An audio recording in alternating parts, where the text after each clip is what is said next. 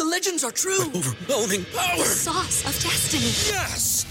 The most legendary sauce has arrived as McDonald's transforms into the anime world of WickDonald's. The greatest flavors unite in all new savory chili McDonald's sauce to make your 10-piece Wick Nuggets, fries, and Sprite ultra powerful. Unlock manga comics with every meal and sit down for a new anime short every week only at WickDonald's. Ba-da-ba-ba-ba, go! At participating McDonald's for a limited time while supplies last.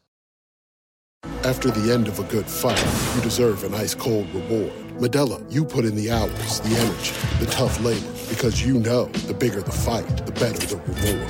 Modelo, the mark of the fighter. Drink responsibly. Beer imported by Crown Port Chicago, Illinois.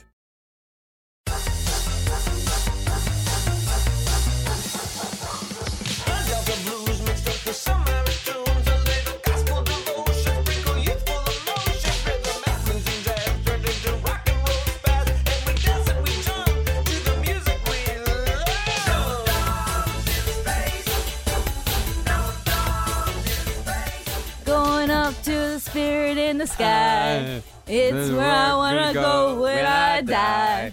When I die and you lay me to rest, I wanna go on the piss with Georgie Best. Oh, it's a Manchester thing. Yes, oh, a Manchester United Uh, thing. excuse me, Man U. Of Oh course. yes, of course. I mean, well, I mean, do you like English Premier Football?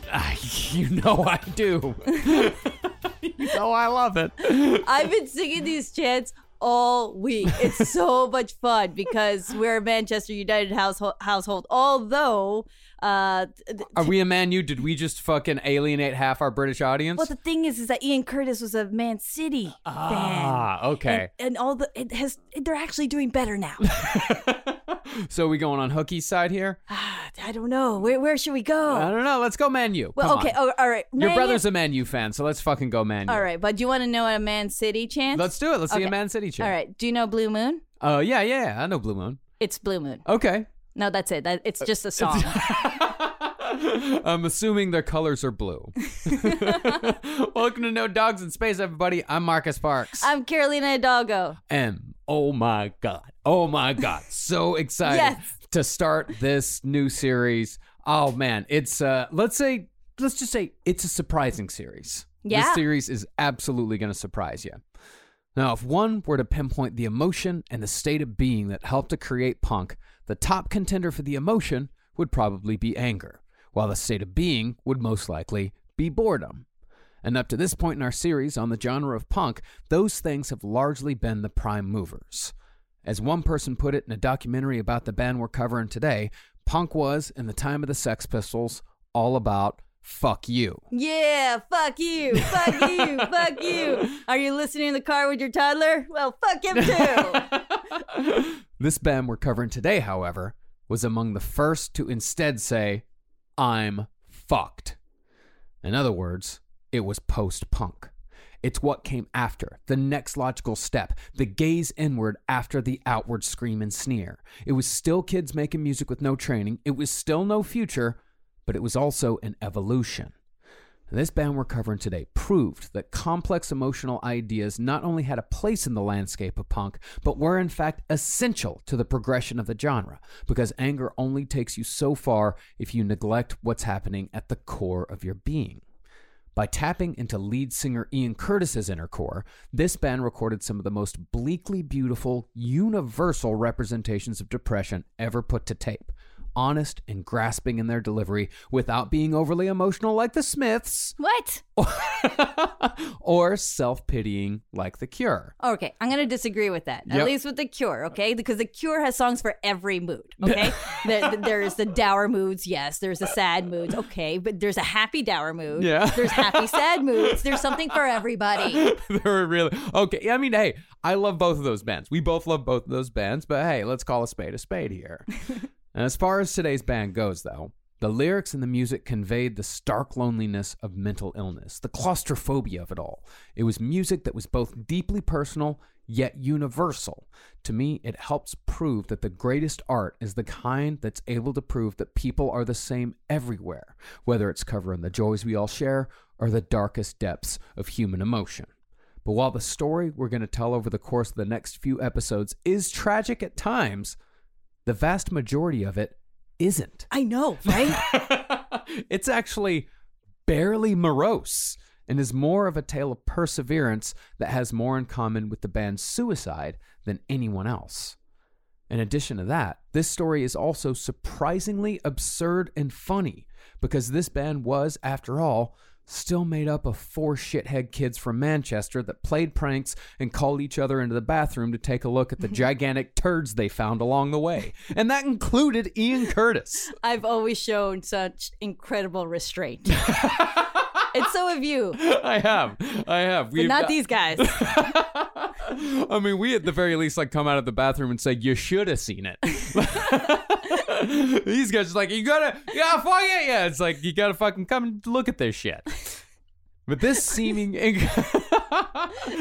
Welcome to our series. but this seeming incongruity between who they were and the kind of music they made is part of the allure. Nothing about this band should work, and yet it does. And their particular alchemy of necessity, stubbornness, and candor inspired countless musicians across countless genres for years to come. As Chuck Klosterman put it in an essay about Radiohead's Kid A, a genius can be a genius by trying to be a genius. A visionary can only have a vision by accident. And out of all the post punk bands of their era, there was no band more visionary than Joy Division.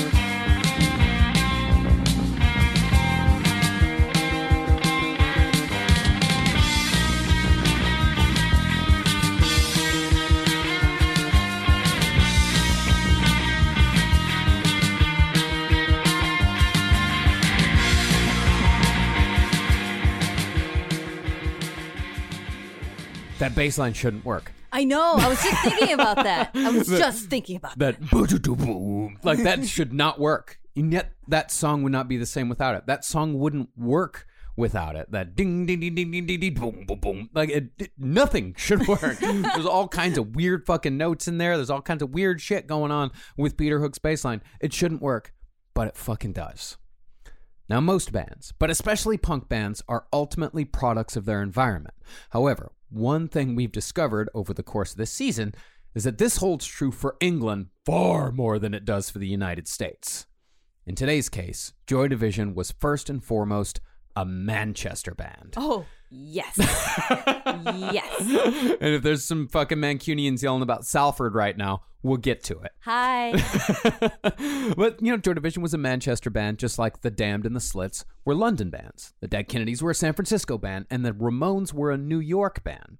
But the thing about all those groups is that they're from cities known the world over. Everyone knows London, everyone knows New York. By contrast, Joy Division's hometown was a squalid husk of its former glory, although there was never really any glory for the working class of Manchester.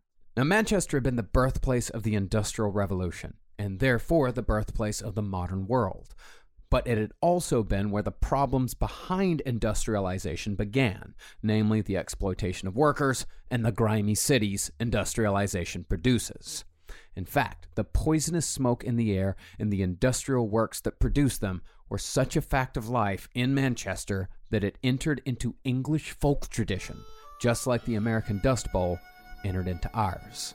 The environment in Manchester was inextricably wound up with the lives of the people who lived there, and this is evidenced by the fact that the more romantic minded of Mancunians still refer to Manchester and neighboring Salford as the dirty old town but lovingly. very, very lovingly. I met my love by the gasworks wall. Dreamed the dream by the old canal. I kissed my girl by the factory wall.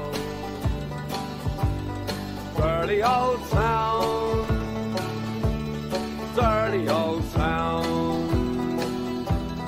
Clouds are drifting across the moon. Cats are prowling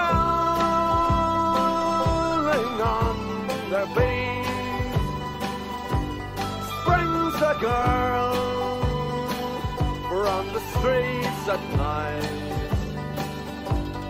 Dirty old town, dirty old town.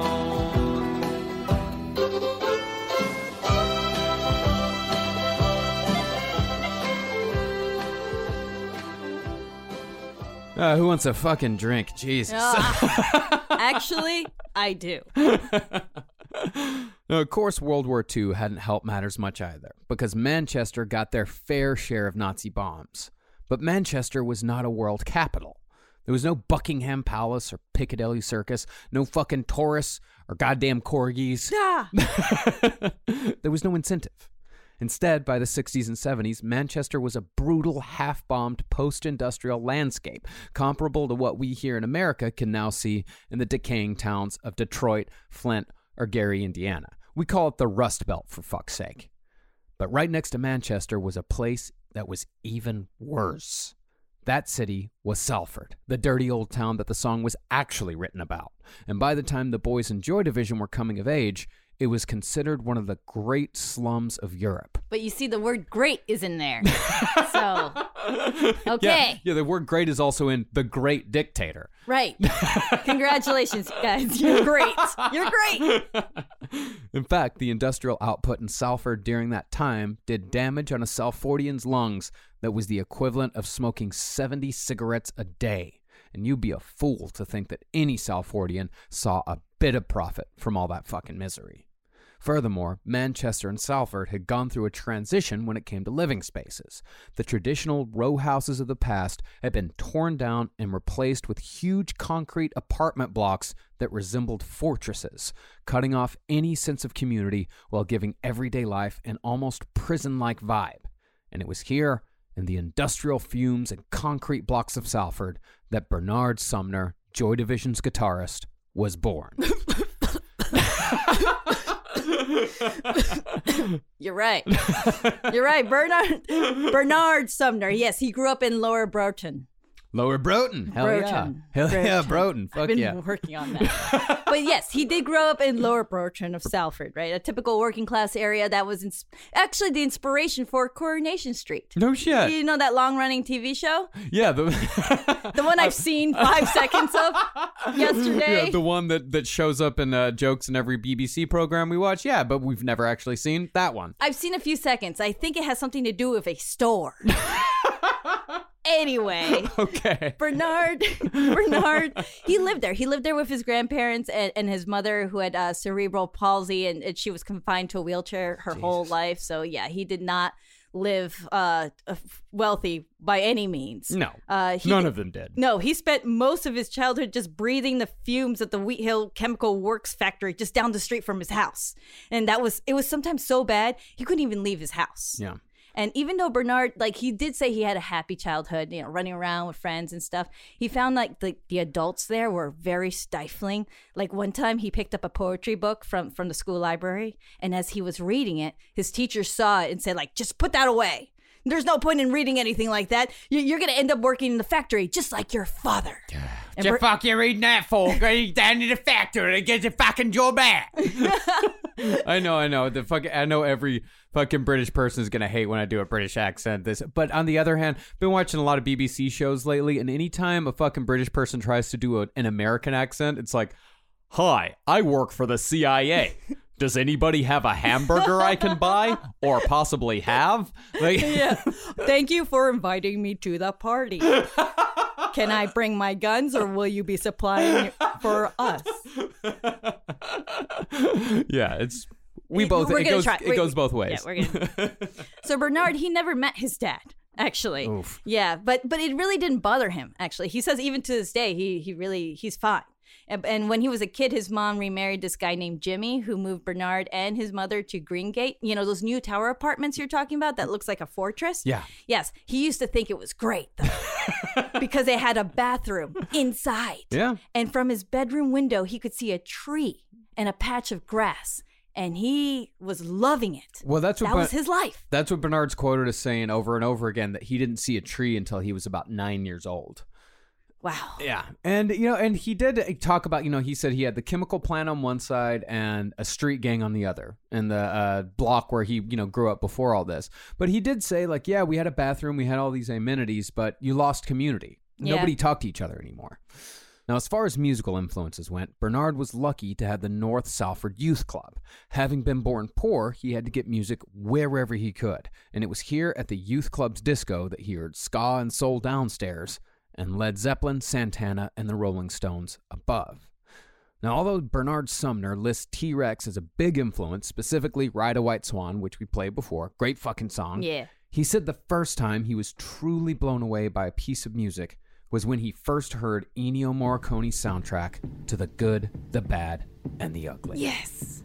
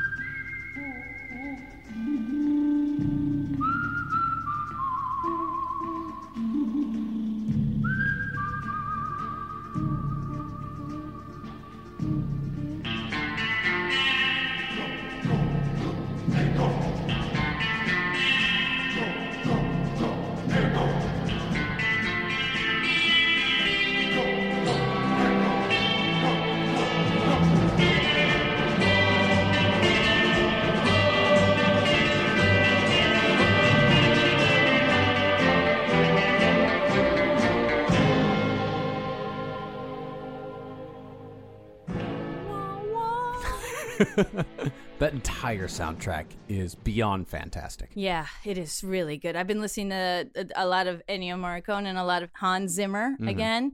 And I, I've said this before and I'll say it again. Just put them in your earbuds and then go and run an errand. it becomes epic.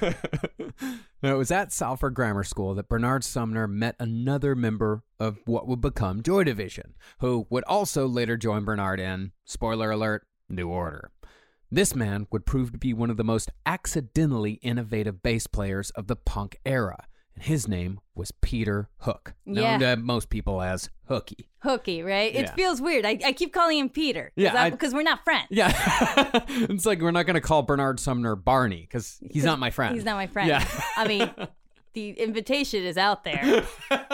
To both. I mean, to both. The Yes. invitation's absolutely out there. So Peter, yes, of course, born in Salford again, and the same age as Bernard, and uh, they met when they were 11 years old in school. Actually, Peter's first memory of Bernard was uh, when he was standing outside the gym at school, and he said, "All right," and Bernard goes, "All right." And that was it. because that's how easy it is to make friends when you're 11 years old. And they hung out together at school. You know, they, they hung out in the back of the classroom where the cool kids would hang out talking about girls and music and riding in their scooters. Definitely needed a scooter back then to go anywhere. And uh, he, he kind of, Peter described it as like that TV show, The Inbetweeners, which I've actually seen. It's great. And it's just like that. Just a bunch of kids just trying to find a way to combat boredom Yeah. and mean teachers. It's so funny the scooter thing, like the whole like being like scooter boys. Like, Yeah. Yeah, they're part of a, a, a, a weird scooter gang. like I'm sure they wouldn't like describe it as like, hey, we're a bunch of scooter boys. That's us, just hanging out. but you know, it's but these scooters like they they were a part of their fucking identity. And to me, the the funny thing about uh specifically like Bernard, you know, in his scooter. Gigantic Santana fan. Yeah. And in fact, named his scooter Abraxas after the Santana album. Aw. Which, if you don't know which album that was, is the one that had this song on it.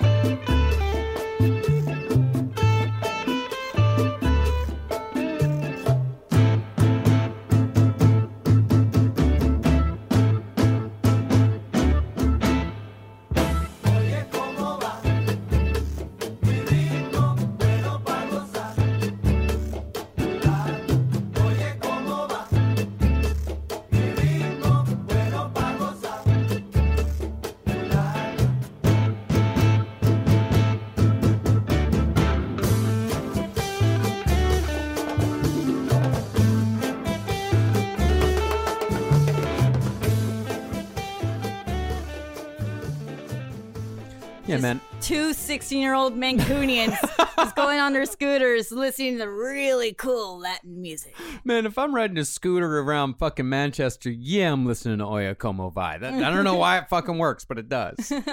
Now, Peter was a regular listener to Top of the Pops, which, as we all know, it was the goal of any British musician that was looking to make it. There, he discovered Deep Purple, Black Sabbath, Marc Bolan, and David Bowie, of course. But once Peter got older, he started hanging around the North Salford Youth Club with Bernard. There, he began paying more attention to ska, and before long, Peter Hook was a skinhead. However, Right. this was long, long before skinheads came to be associated with neo Nazis. Instead, all being a skinhead meant was that if you saw a British teenage boy with buzzed hair, it was a good bet that he was into reggae and old school ska like the Upsetters or the Pioneers thank you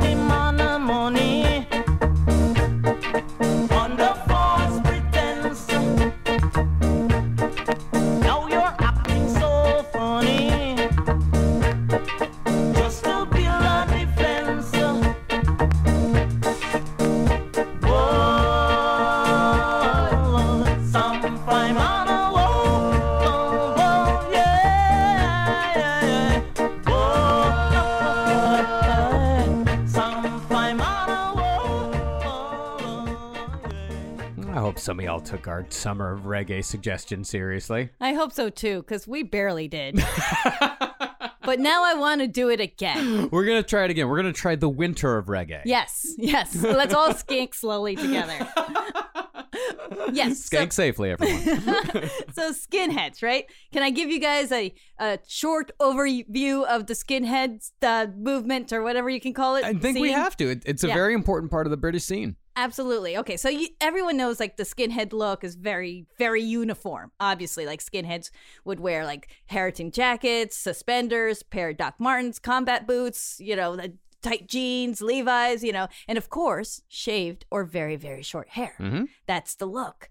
So this started around the mid 1960s. Like skinheads, they, they were white kids from working class areas who mingled with the new Caribbean immigrants of that time. Mm-hmm. So because th- what happened is that after World War II, a ton of Caribbean people moved to Britain, and they called it the Windrush generation. Remember Don Letts? Yeah. we talked about in the Slit series.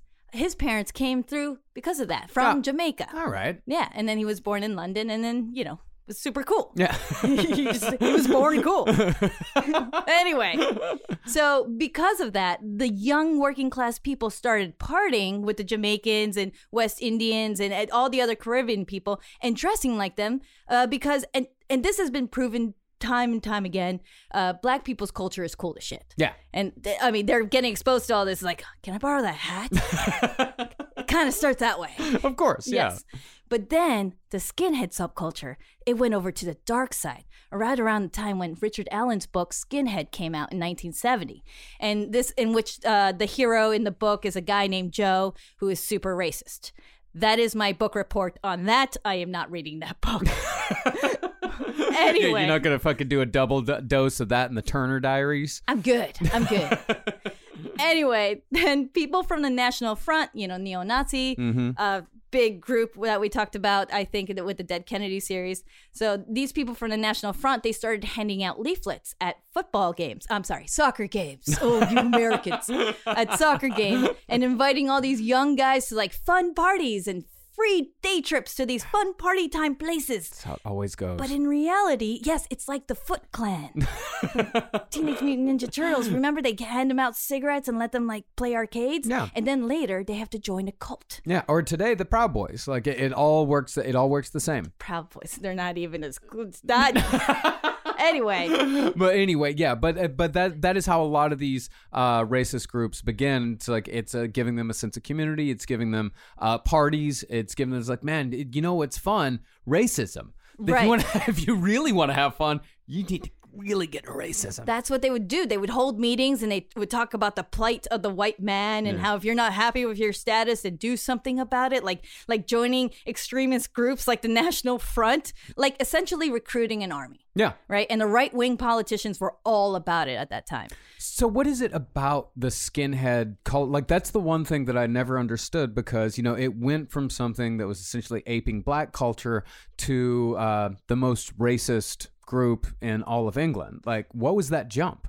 Well, it's because the skinhead thing kind of like uh it kind of went it dipped a little bit and it came right back up around the time, I don't know, 1976 when punk broke in England and which we all know punk music being rebellious music for the disenfranchised, which unfortunately for punk, the National Front guys identified with it really well. Well, they're very angry people. Yes, especially remember street punk, like bands like Sham 69, uh, the Oi punk music, um, where like a, a lot of these guys would raid concerts and start riots. Uh, we talked about that with Dead Kennedys. Sham 69 was in the forefront of that, and obviously it was much to their chagrin.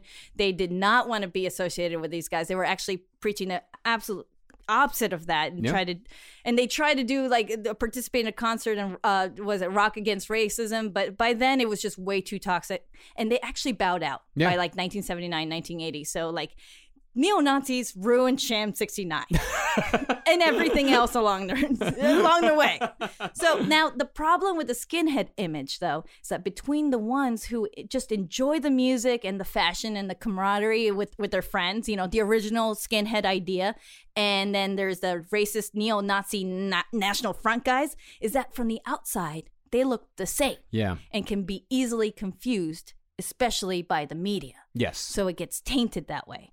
I mean, of course, that's until later they found different ways to identify themselves, and like like Sharp came around, uh, skinheads against racial prejudice that started in New York City, that eventually spread to other parts of the U.S. and and then Europe by the mid 1980s, and then two tone music m- became a thing. But you know, like, and then we're just going on. and yeah, on and yeah, on the on. red shoelaces and all that shit. But so in this case, to Peter and Bernard, being skinheads really meant that they like dancing the reggae music Yeah. and hanging out with diverse, like-minded people. Yeah. and that's it. That's it. That's all it was.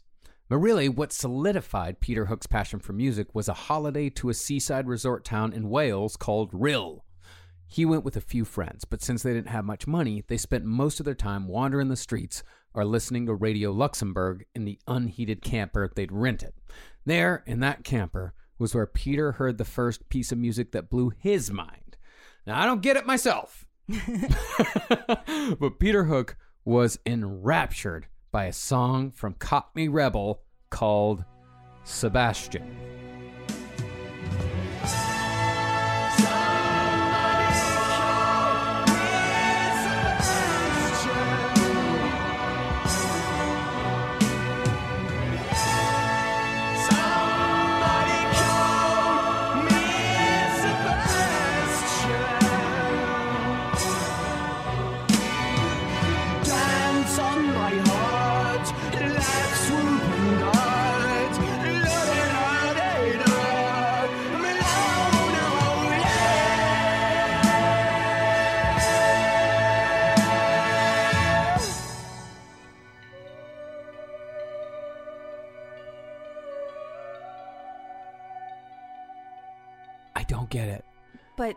Has feeling. it does have feeling. I'll give it that. You know how long that song is? Seven minutes long. What?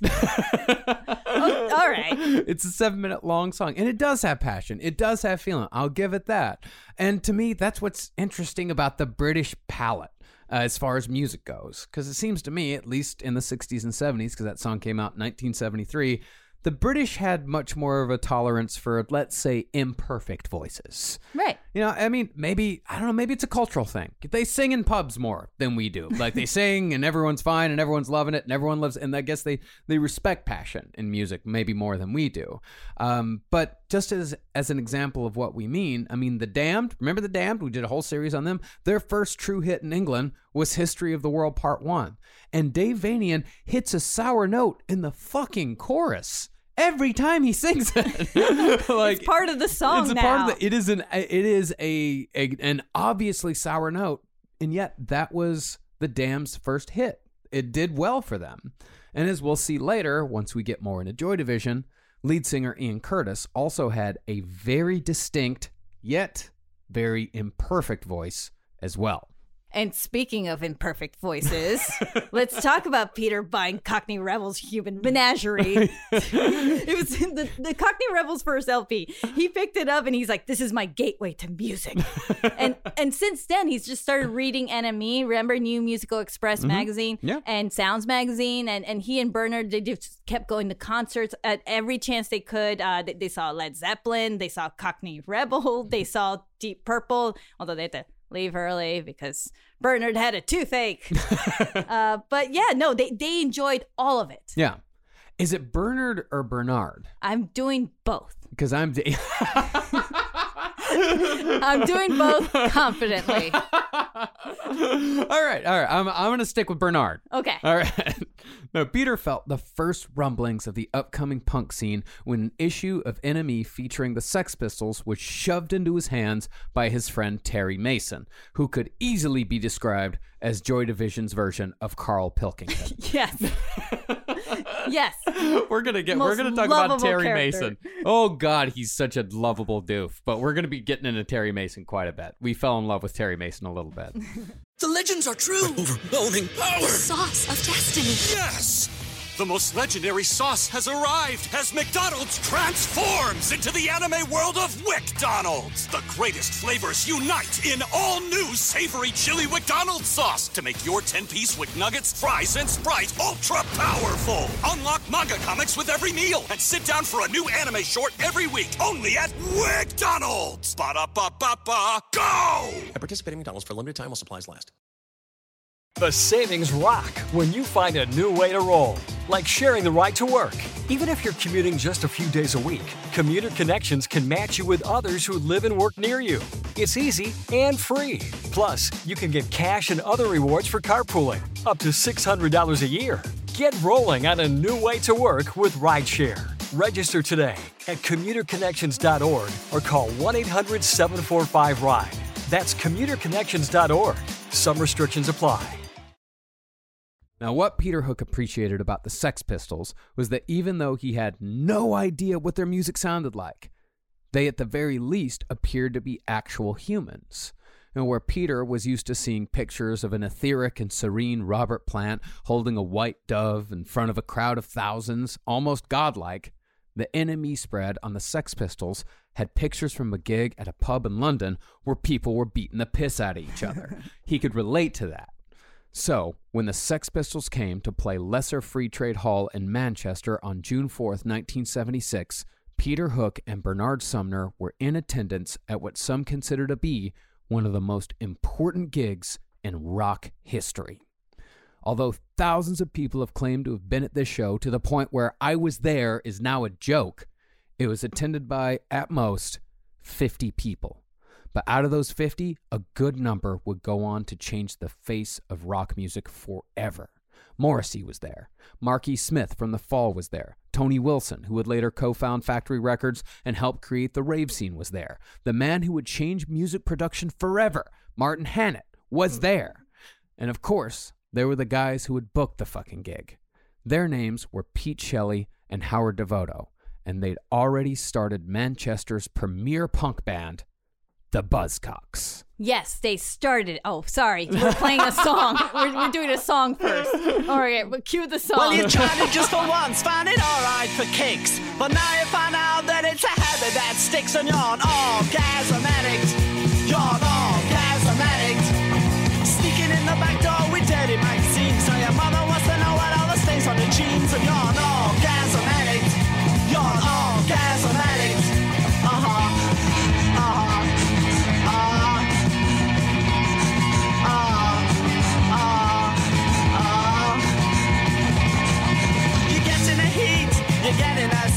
you still keep a beating your meat to pulp, and you're an orgasm addict.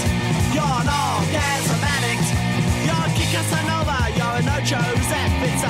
Live on a fucking yourself to death. Orgasm addict. You're an orgasm addict. Uh-huh.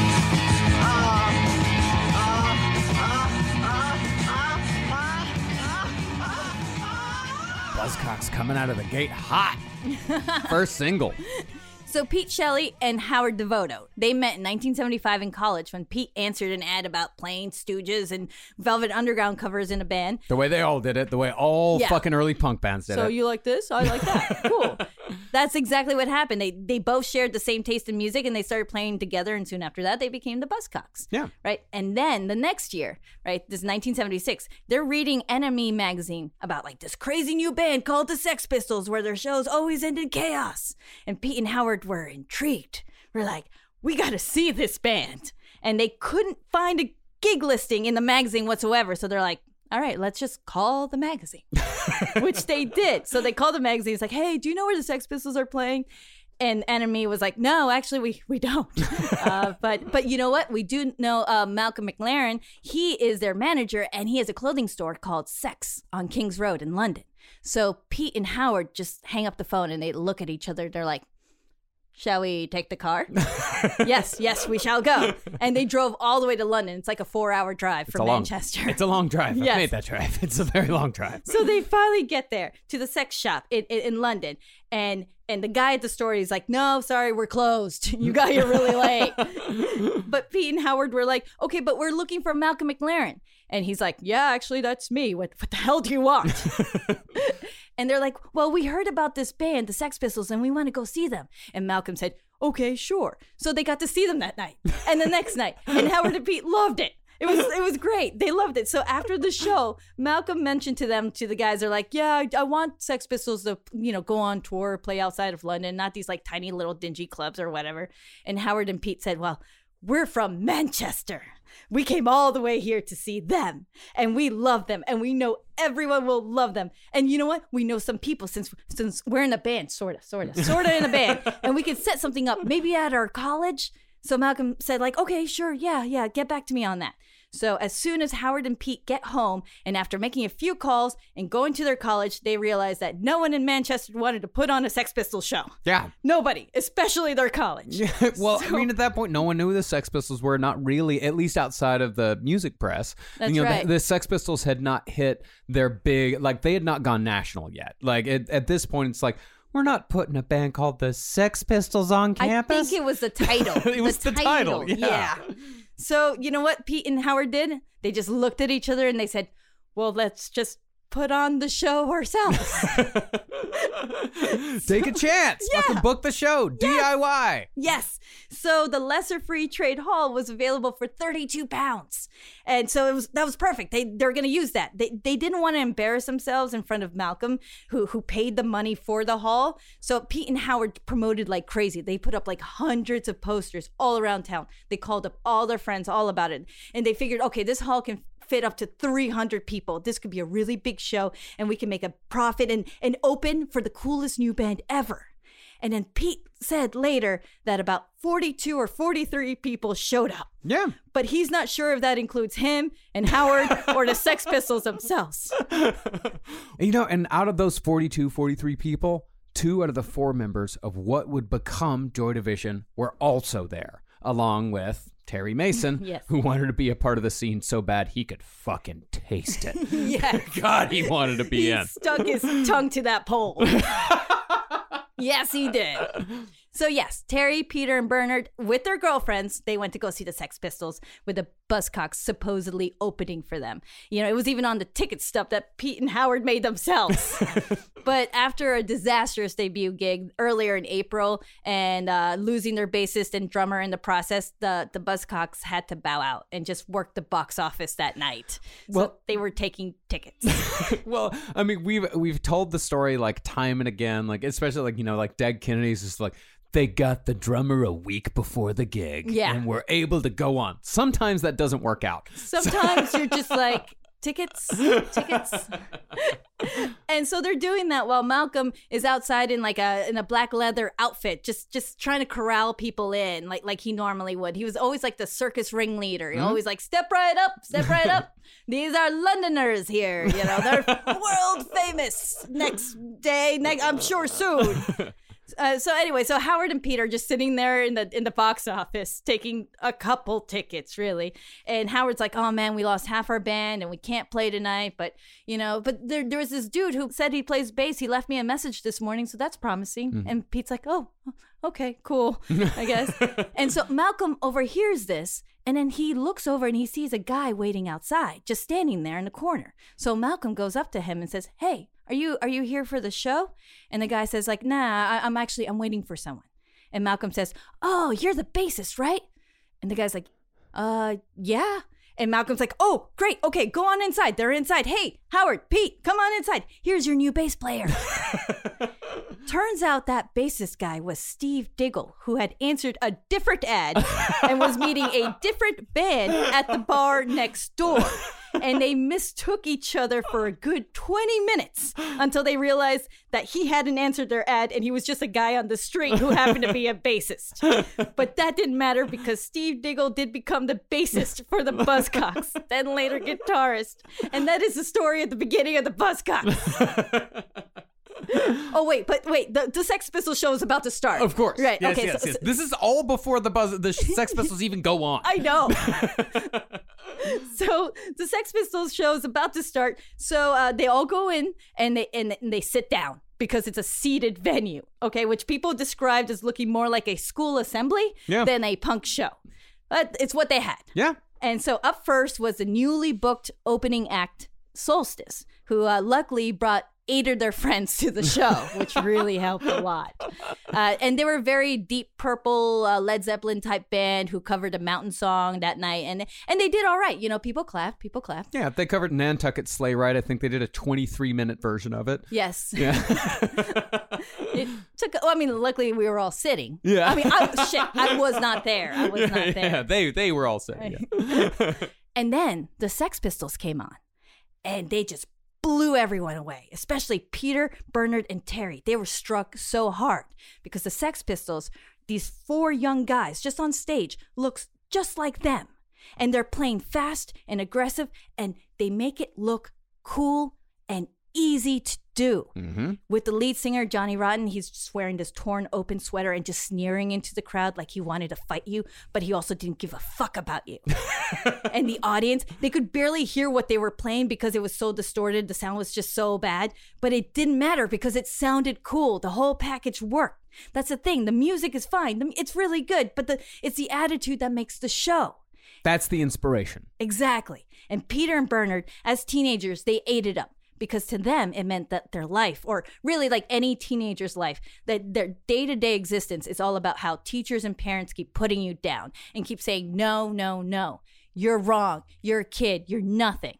But the Sex Pistols were saying, no, you're right. You're right about everything. Yeah. And that struck a chord with everyone who saw them play that night. That gig changed the world. It absolutely did.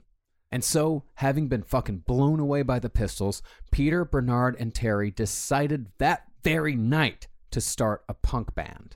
They only had two rules act like the Sex Pistols and look like the Sex Pistols, which of course meant a lead singer, a drummer, one guitar, and one bass. You better not have two fucking guitarists, because punk bands don't have two guitarists.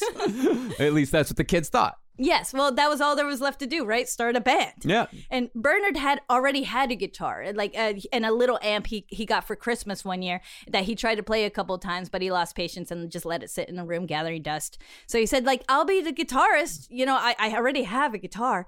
So Peter figured, okay, I'll be the bassist. And Terry said, okay, I guess I'll be the singer, but I really should be the bassist because I'm taller and bass guitars go for taller men, if you ask me, but fine, whatever. That's how he's the Carl Pilkington because he's like, yeah, but like the tallest guy plays bass because that's because it's a big, you know, it's a big instrument, so the tallest guy plays it. Like, no, guess it. That doesn't have anything to do with it. It's just a very loud conversation at the bus stop. this is what was happening at this time, right? So it was all set. And the next day, Peter borrowed 40 pounds from his mom and took a bus into town to an electronics shop. So he walked in and he goes, Yes, I'd like one bass guitar, please. Can I have one of those on the wall over there? He really knew nothing about instruments whatsoever. So the shopkeeper was like, uh, like, uh, uh this one? And Peter's like, Is that a bass guitar? and the guy's like, Yeah. He's like, Okay, I want that one. How much is a bass guitar? Can you imagine like how like the history of music unfolds with one guy being like, "No, the one over there." Is that what I'm supposed to get? Is it like really a- a little more to the left. so Peter got his first bass guitar, a Gibson EB-0 uh, copy, no make on it, for 35 pounds. And as soon as he stepped out of the store, he was like, "What the hell am I gonna do with this?" so he just ran into a bookstore and picked up a, a how to play bass guitar book, the the Palmer Hughes book of rock and roll. You know, playing a day, Yeah. that kind of stuff. So he took him home all in a black garbage bag because there was no way he could afford a case anymore. I mean, he was all out of money already. But every single fucking punk artist, I don't know if there's one punk artist who brought their first guitar home in a fucking actual guitar case. That's true. Viv Albertine got hers in a in a garbage bag too. yeah, Johnny Ramone also got his in a garbage bag. Good luck. That's good luck. So once Peter and Bernard had their instruments and learned at the very least enough to play together, they began rehearsals in Bernard's grandmother's front room. But since neither one of them had a working amp, they had to improvise. As it went time and again with Joy Division, Peter and Bernard figured something out and soldered a couple of jack plugs so they could hook their instruments into the back of Grand Stereogram record player. But as it also went with Joy Division time and again, it didn't fucking work. There's a lot of trial and error with this band. It sounded fucking atrocious, especially when they played together. And Bernard's Grand threw them out after they absolutely ruined her fucking stereo. Now, one of the fascinating things about the Manchester punk scene, and just the British punk scene in general, was how goddamn fast everything came together once everybody caught on. For example, the Sex Pistols returned to Manchester for a second show only about a month and a half after the first, but they returned to an entirely different vibe. By the time of their return, everyone had the punk clothes and everyone had the punk attitude, or at least the Mancunian version of it. Now, of course, everyone who'd been to the first show had a leg up on everyone else. And when they saw someone at the second who'd been at the first, they'd nod. Then, when they saw each other again after that, they'd talk. And simple as that, the Manchester scene was born. Now, when it comes to the gig itself, this second gig, most of the people in the audience were Mancunians doing their own thing, wearing what clothes they bought at the thrift store to fulfill their idea of punk. But the ever crafty Malcolm McLaren, seeing that Manchester had an appetite for punk, juiced the numbers by bringing in a busload of punks from London for the show. This, however, introduced some regional differences, because from what I can tell from my own personal experiences and from what I've read and heard, nobody outside of a Texan or a New Yorker is more concerned with regional origins than a young Englishman. That's true. God damn. they will get it down to the fucking street. Yes. So that is true. I mean, and that's what happened outside of the the second Sex Pistols show is that there was a mix of Mancunians and Londoners, or, or some of them called Cockneys, Mhm. right? That's what they call them, like My Fair Lady, that kind of stuff. and so there was this one particularly aggressive hoodlum type guy at the show, and he came over to Bernard and Peter and, and Terry, and he said, "Hey, are you, are you guys fucking Cockneys or what?" Jesus, just uh, why? yeah, and and the guys are like, no, no, no, no, we're we're we're from Salford. And the aggressive dude's like, well, we're from Manchester too. We're from Wythenshawe, and we're in a band. And so Peter, Bernard, and Terry were like, yeah, well, we're we're in a band too. So the hoodlum guy goes, oh yeah, what's your band called? And they had to say, well, we, we don't have a name. We don't have a name yet. No, we're We working. We're working on that. We don't got one. And the guy said, like, right, sure, Cockneys. You better watch your back, Cockneys, because they were he was always so tough. You know, we're in a real band and we're playing tonight and we're opening for the Sex Pistols. And it turns out that was true, actually, because that aggressive guy was Mick Rossi, the guitarist for Slaughter and the Dogs, one of the earliest punk bands in Manchester that were about to open for the Sex Pistols. Let's hear some slaughter.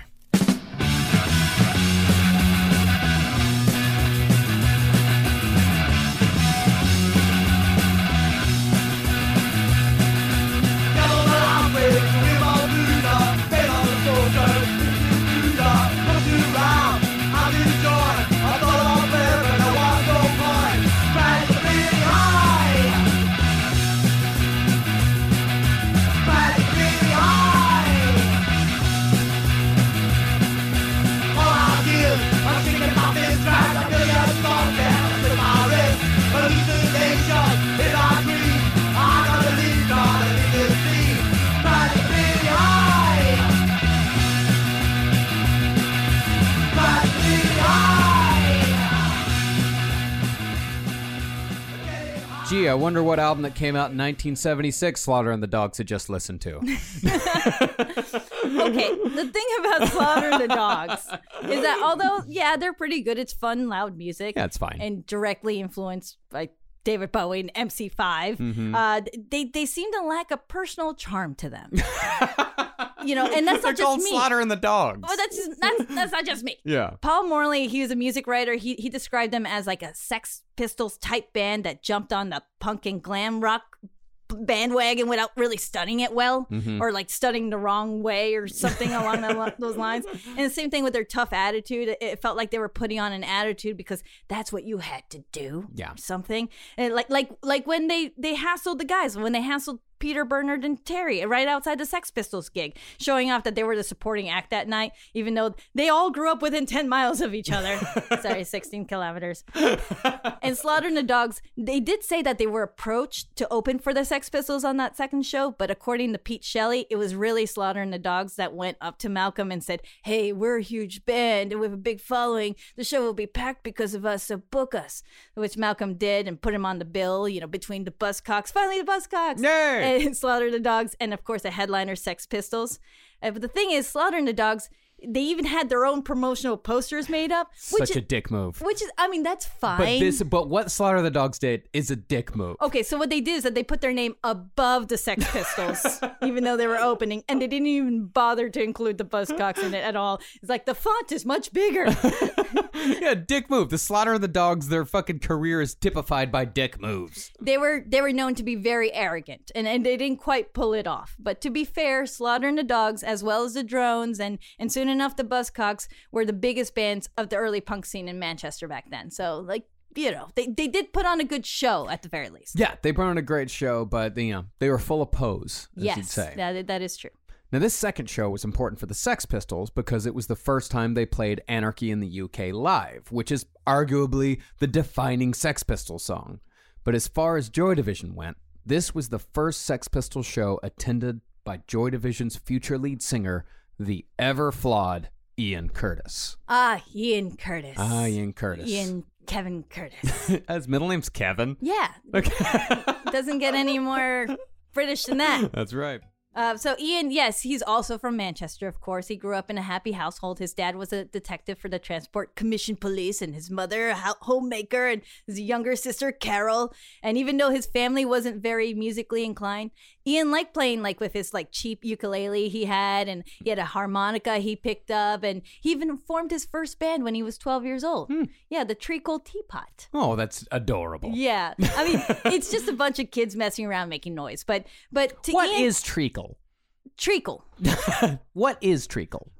I don't know. Someone will tell us. Yeah, fucking follow our fucking Instagram and comment what treacle is. please, please do. Now I feel dumb that I don't know. No dogs pot.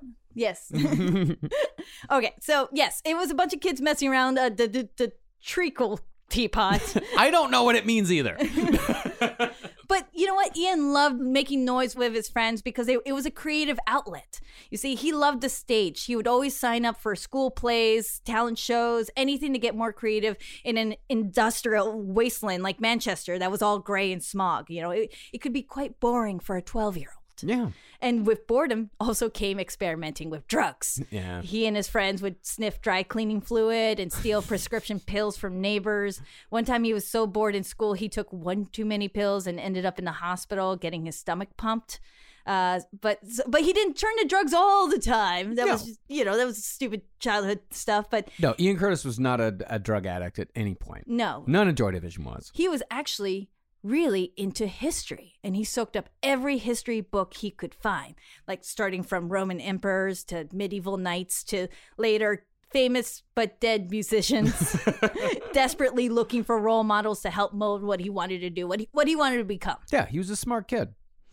Now, seeing how Ian Curtis was just the tiniest bit more well off than Peter and Bernard, his music tastes were allowed to be a little more specialized and a little more obscure. Because let's face it, obscure taste requires risk, and risk requires cash. Or at least it did back then. well it also helped that he got a job at a record store rare records what a great name to give it rare records so he, and, and so he worked there for like a year. So that I, I think that helped expose him to a lot of music because he Yeah. was like that fun guy who was like, "You want to talk about music, man?" Oh, that's cool. I actually didn't know that. Yeah, that makes a lot of sense.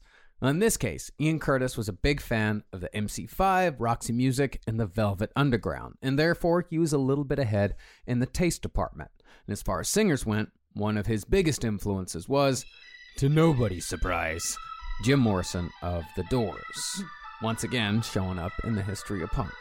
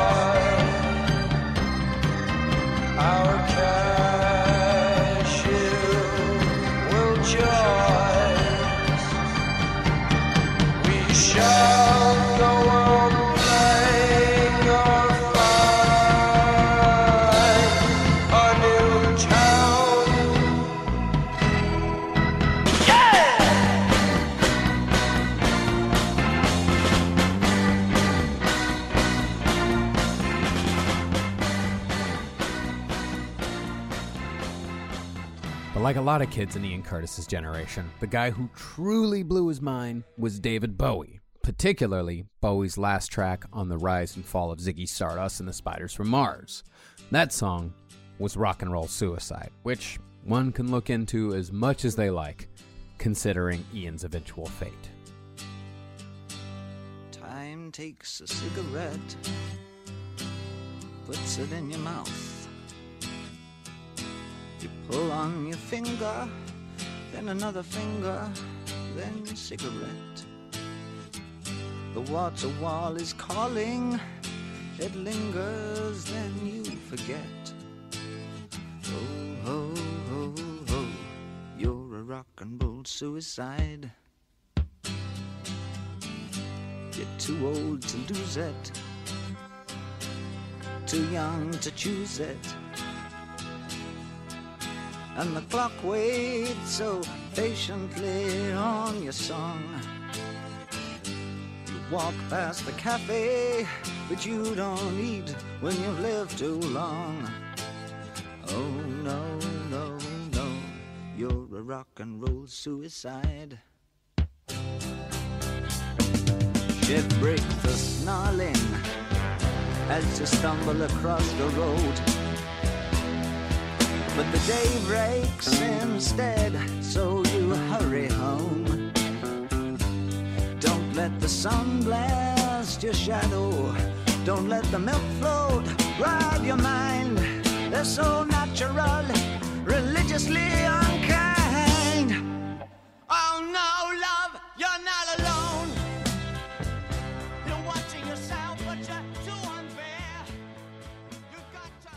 But the person who shared Ian's love of Bowie was a girl that we here in America would call his high school sweetheart. Her and Ian's turbulent relationship would be the source of a number of Joy Division songs, including their most popular track. But back in 1972, she was still just Deborah Woodruff. Yes, Debbie. She was from Macclesfield, about 40 minutes outside of central Manchester. And when Debbie was a teenager, she started going out with this guy named Tony Nuttall. Is that how you say it? Yeah, yeah, I would say Tony. You're probably not like Tony Nuttall. Uh, it's a Nuttall. Nuttall, T- Tony Nuttall. I don't know. His name's Tony, like every other fucking guy in England. So Tony. so Debbie's going out with Tony, and Tony introduced her to one of his oldest friends, Ian Curtis. And she said that when she first met Ian, he was all dressed up in glam, wearing eyeshadow and a pink fake fur jacket that turned out to be Ian's sister's jacket. of course. Of course. And so he was definitely glam rock at this point. Mhm. So the three of them, Debbie, Tony, and Ian, they would hang out at Ian's house and listen to records like Lou Reed and David Bowie, of course. She also noticed at his house, Ian had this like large black binder that held lined paper. So it was kind of like a like a trapper keeper, I guess you could say. And in it had a, a like cardboard like filing cards that were labeled like novel, poem, or songs, and which was obvious that Ian had been quietly working on a project for quite some time already. And he wasn't even ashamed of it. He's like, Yeah, those are my poems. Mhm. Those are my songs. And everyone knew he was constantly writing, which actually turned into a nightly thing, a thing he would just do every night after work. Uh, he was just so determined to get his words out there, out there in some form eventually. A born artist. Yes, Like, it- exactly. yeah, he wasn't. It wasn't like a lot of the other kids were like they were waiting for punk to come along and show him how to do it. Like Ian Curtis wanted to be an artist from a young age, and he fucking worked at it from yeah. a young age. He could have been anything, really. Yeah. So, but okay, so they hung out, but then Tony dumped Debbie for no real reason other than they were just young teenagers. So, so which worked out because Tony didn't mind when Ian said, "Hey, can I ask out Debbie?" And Tony was like, "Yeah, go ahead. Just just be nice to her." Yeah. So Ian and Debbie's first date Which he did not necessarily take that directive. I know, unfortunately. right? So Ian and Debbie's first date was a David Bowie concert during the Ziggy Stardust 1972 tour. Oh. And from then on, they were boyfriend and girlfriend. Ian was 16 and Debbie was 15. And they were definitely very much in love from then on. But Ian started to show his dark side to Debbie. Yeah. Like you said, he was very overprotective and he would throw a fit if he wasn't the center of her attention. He hated her friends, pretty much isolated them from her, told her to cover up and not dress in any revealing way, not wear makeup. He was very much in control of her life, even telling her, You don't need to go to college. We'll get married and I'll make enough money for the both of us.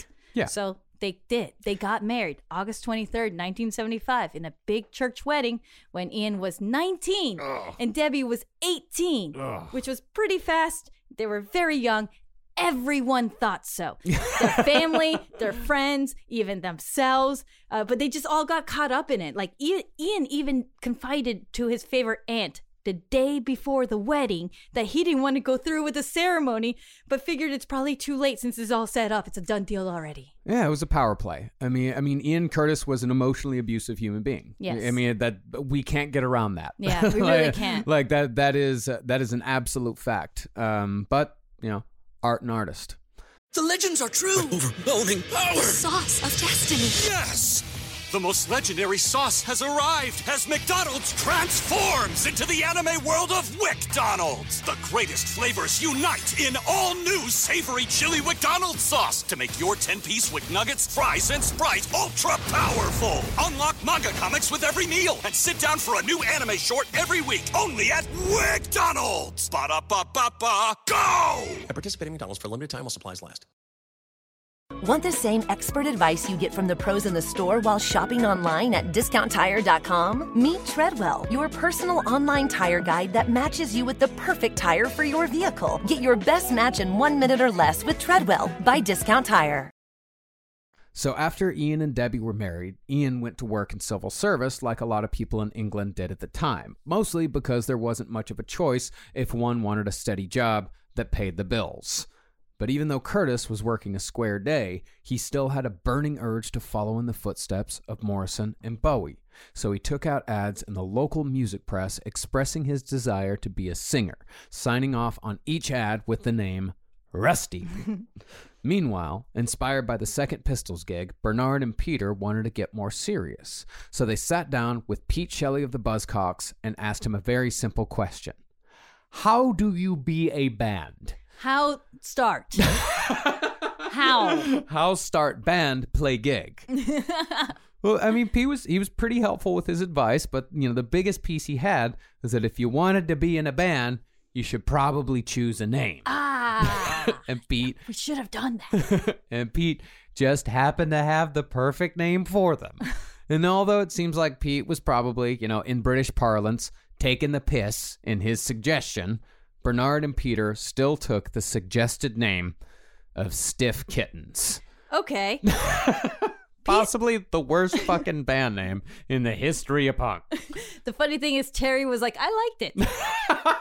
I would have gone with that. Peter Hook said that when Pete came up with it, when he said, How about the stiff kittens? They all said, No, that's terrible. and Pete said, All right then. And then he put it on the posters anyways. You see, Pete Shelley, he said he came up with it when, when his band, remember the Buzzcocks, they were playing at Ranch Bar, which is a small basement venue with a bar that, that served many underage kids. So it was a quite a popular place. Mhm. And and it was also one of the earliest punk bars in the area. It was run by a drag queen named Foo Foo Lamarr, who was the most flamboyant and lovable character that scene. I want to read Foo Foo Lamarr's book. She's got one? Yes. Hell yeah. Yes. And it, and it was because of Foo Foo that the Buzzcocks and other bands had another place to play. So that was great. And anyway, the Buzzcocks were bringing their gear down these steep stairs that, that lead to Ranch Bar. And as they were moving down with their equipment, one of them accidentally stepped on a newborn kitten. What was the kitten doing out there? The, the resident cat decided to have her kittens on those steps. All right? Okay. When, when a cat needs to go, Yeah, yeah. you know? yeah, when it's time to flop out, they'll flop out. what? Flop out. But kittens flop out. Okay. it must be a Texan thing. so yes, one of them stepped on a, uh, on a newborn kitten, and they're like, "Oh God, I'm so sorry. I'm so sorry." Uh, and they all looked at it, and they're like, "I think it's dead. It's completely stiff." But luckily, that kitten did survive in the end. It just looked dead at first. Ah, Yes. Stiff kitten. yes. Well, that's one origin story. Yeah. I read another possible origin for the name of Stiff Kittens. And that one said that a woman living above the Buzzcocks had a cat that delivered a stillborn litter, and upon discovering it, she yelled, This room's full of stiff kittens! and actually, the Buzzcocks thought that was the funniest fucking thing they ever heard. Oh, And God. thought, like, we gotta, we gotta give that band name to someone. We have to give the band name Stiff Kittens to somebody. But- That's terrible. My story is better. I think my story's better. I know your story's technically better because the kitten lived, But, but I do like the the old a- angry British lady. You know, the whole like Margaret, Margaret. but no matter the origin, Peter and Bernard still chose it, and thus the Stiff Kittens were born. Like the Slits, though, Stiff Kittens got a mention in the press before they even played a show. At the third gig the Sex Pistols played in Manchester, Pete Silverton of Sounds magazine covered the show and happened to interview the fledgling kittens. In the article, he wrote, the sentiments that the Pistols were great were echoed by most every kid I spoke to. They were certainly all in the process of forming bands. Stiff Kittens, Hooky, Terry, Rowie, and Bernard, who has the final word, being the most grotesque offering. and really, that wasn't that hyperbolic of a statement. After those first two Sex Pistol shows, just about everybody who'd seen them were making moves to start bands, or at the very least, were talking a lot about starting bands. But although the Pistols had done it first in England, the bands in Manchester in particular were taking the rage of the Pistols and combining it with ideas that were much more complex than just a simple fuck you. Within a year of that first gig, Mark E. Smith, who'd been present at all three shows, debuted as the lead singer of The Fall, After the rest of the group rejected his first suggestion for the group's name, he wanted to call it Rectum. You were- Sorry, um, I swallowed some spit there. Um, you want you want us Rectum. to call you, you want Rectum. you want Rectum. a poster of that. You to want say a Rectum. banner, I want everything to say Rectum. I want the band to be called Rectum. and the whole band is playing. Everyone's that. playing in Rectum. Rec- We're- we are Rectum. Well, I'm so glad whoever said, "But what about the fall?" the Fall's a fucking fantastic band name. but once the Fall were the Fall, they wrote songs about, among other things, the decaying state of Manchester, particularly in the song Industrial Estate.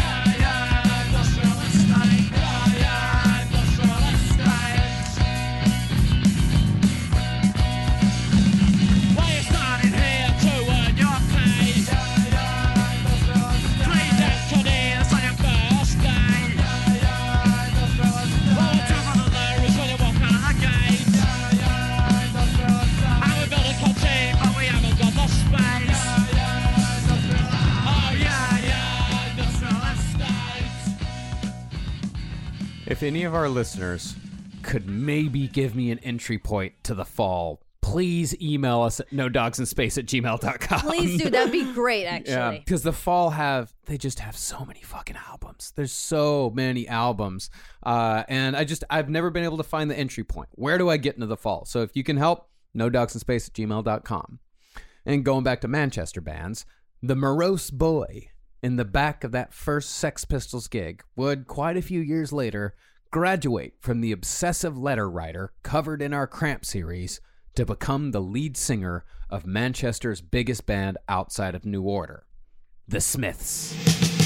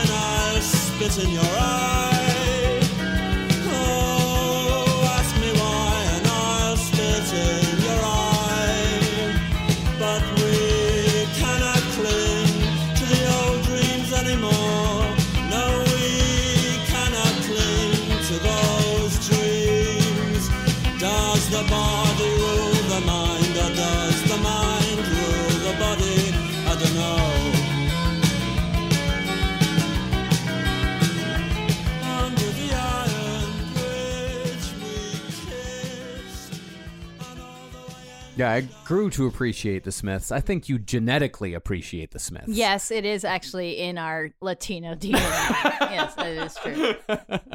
That and uh, cilantro. which I hate. but at that third Pistols gig, the kids were still trying to find their footing in Manchester, and Ian Curtis was one of them.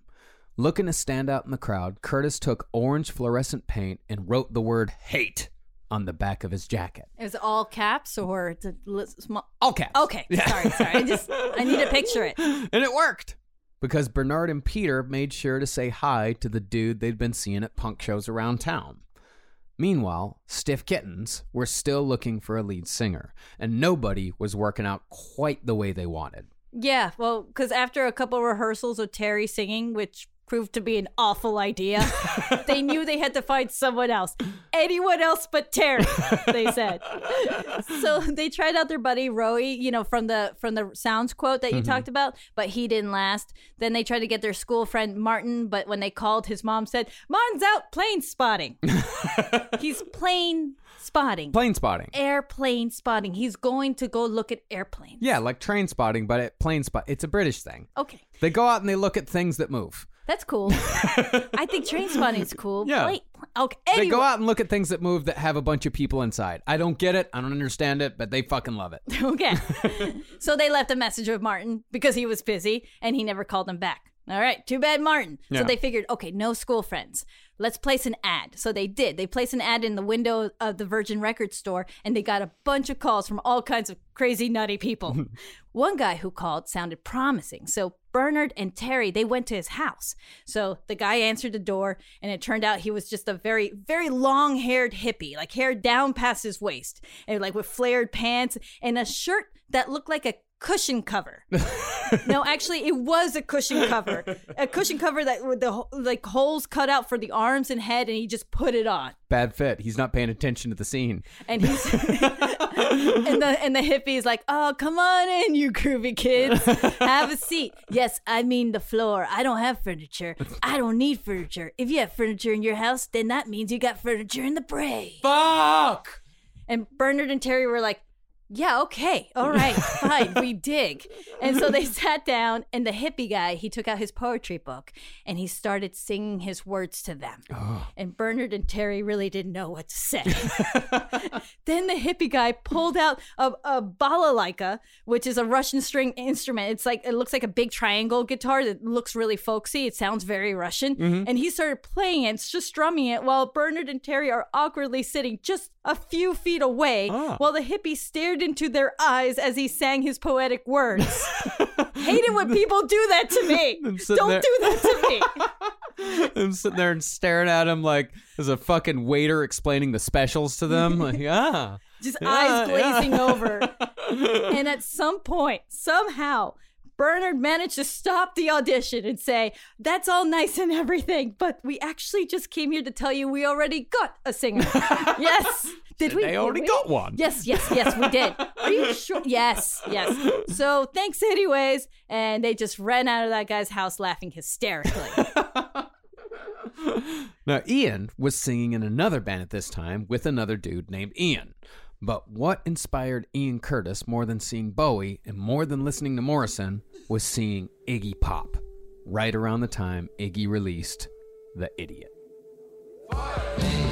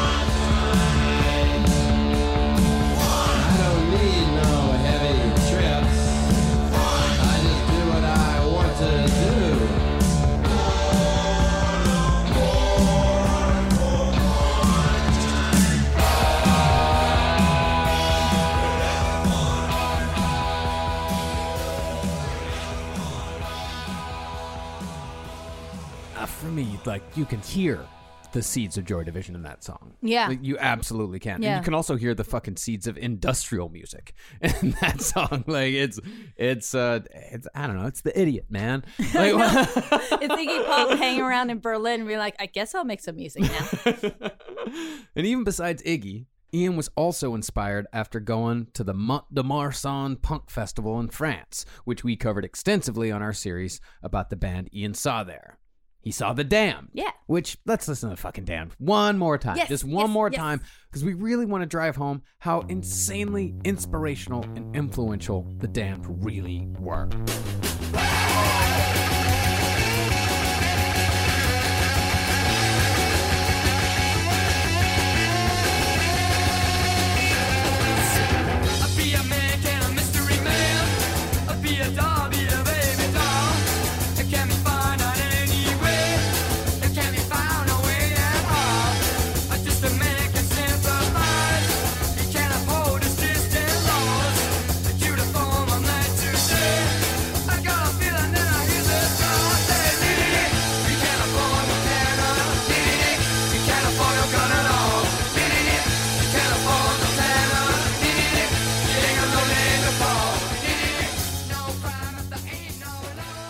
And to give a little plug to one of our favorites, The Damned, they are playing a series of. I mean, you're gonna cut. It's a it's a reunion gig with the original fucking lineup. Remember, remember Rat Scabies? Like, Never gonna happen. remember that? I remember that. I remember that. Nope, he was lying. uh, they are, yeah, they're playing uh, next July uh, all across England. Two dates in London, or three dates in London. They just added a third date in London. They're also going to be playing Birmingham, uh, Glasgow, and uh, Scotland or Glasgow. I I never know which one it is. uh, and they're playing Manchester. Uh, at the O2 uh, Apollo. So uh, if you want to see The Damned, go see The Damned. Go see them next year because we might even be at one of those fucking shows. Yes, so completely encapsulated in a bubble, though. we'll do our best. Coming back from Mont de Marsan, Ian Curtis had more of a burning desire than ever to get shit going. And he figured the dudes he talked to at the last Pistol show, Bernard and Peter, would be the ones to do it with. As far as how Ian Curtis actually joined what will become Joy Division, there are conflicting stories, although none of them are quite as cinematic as we'd all like them to be. Instead, it was much more casual, proving that most of the time, music history was made by people just saying, hey, want to play? Right? That's That- it. That's it. It's like, um, sure. Yeah. That's all it is. As far as we know, Ian called up Bernard about the ad that they put up. Remember the one the Yeah. singers wanted on, on the on the Virgin Records shop? Mhm. And Ian didn't sound so crazy like the others, so Bernard said he practically offered him the job on the spot. Once he remembered, he's like, "Oh, you're Ian with the hate jacket, right? You've been to all the punk shows that I've been going to? Mhm. Yeah." Of course, why not?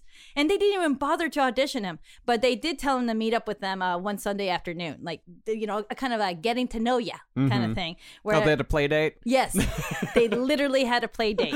They spent the afternoon in the countryside of Ashford Valley, hanging out in the woods and jumping over streams and getting all muddy and being kids. And from then on, they figured, okay, you're our singer. And Terry, you're relieved of your singing duties. what is Terry doing now? I thought I'd pick up the guitar. ah, we'll see. yeah, Terry is. A, they, that is the story of Terry and Joy Division. It's a long string of wheel C's. Well, now he's going to try to be the second guitarist, even though they don't allow second guitarists except for rehearsals. But don't tell Terry that. And so, with Ian Curtis finally in the band, the boys started to mull a name change.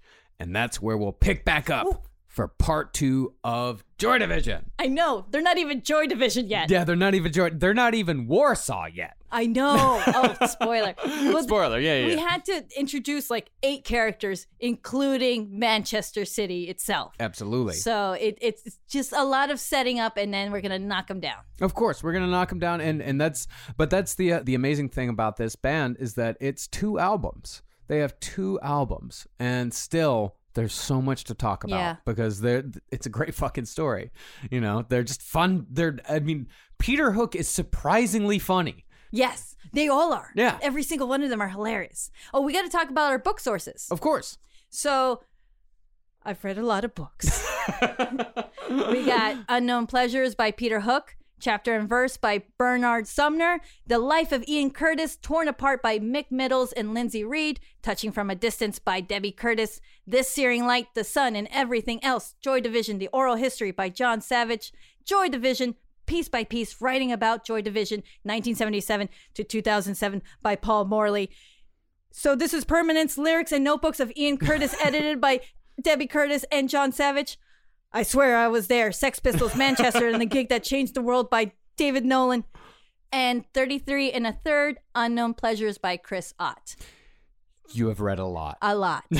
a lot of books. I mean, they're they're all great. They're all fantastic. Uh, obviously, the the uh, autobiographies on uh, by Peter Hook and, and Bernard Sumner. Uh, a lot of it is very much uh, how they remember it, but we're gonna take it as best we can. We're gonna go with it. Absolutely. And also, uh, the uh, documentary that's just called Joy Division that came out in 2007 is also uh, fucking fantastic. Yes. It's very, it's just, it's so fucking good. And again, surprisingly funny. And 24 hour party people. That's a delight. It, it is, a, if you, I mean, and if you really want it, like, not even close to how it happened, but But watch it, 'cause it's but still- really fun. I mean, it's fucking. It's Andy Serkis playing Martin Hannett. It's fucking. It's fan. Steve it's, Coogan, yeah. It's so much fun. It's such. A, it's a very funny movie. Uh, and uh, if you want to be absolutely uh, fucking devastated, uh, Control, the biopic about Ian Curtis.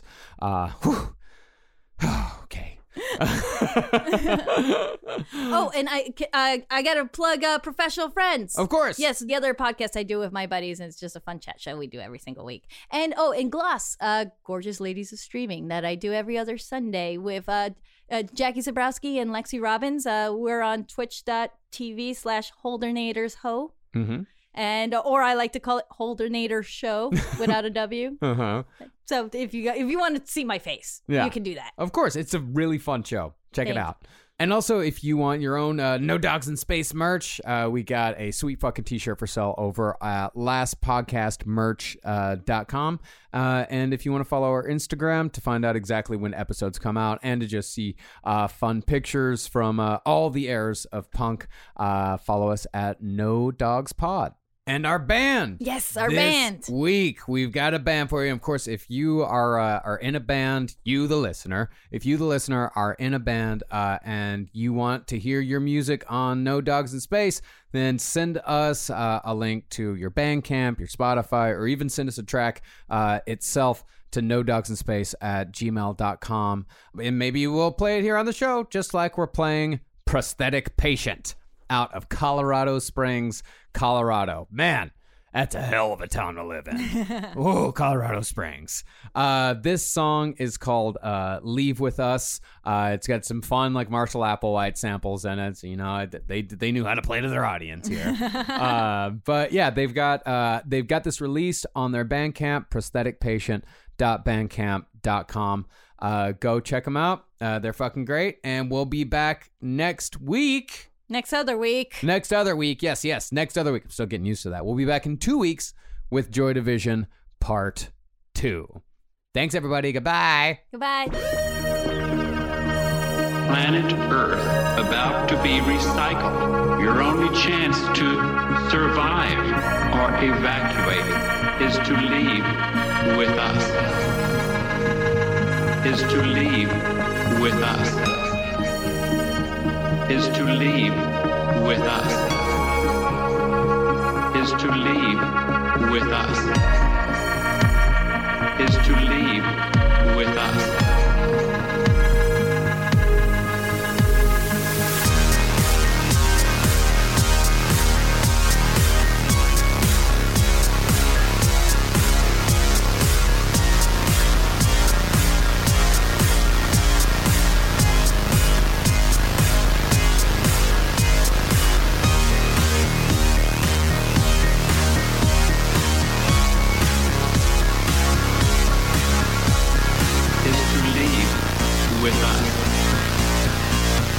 Is to leave with us.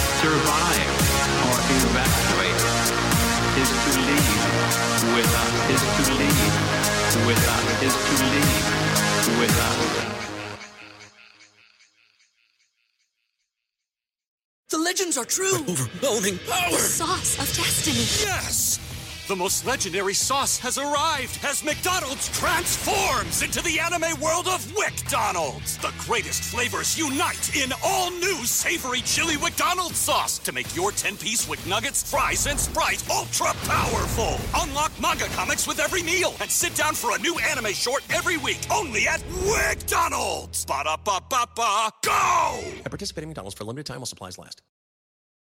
The new Willy Wonka Golden Ticket games from the Virginia Lottery are here. The Scratcher gives you the chance to win up to $100,000. The online game gives you the chance to win up to $1 million. For more information, visit VALottery.com.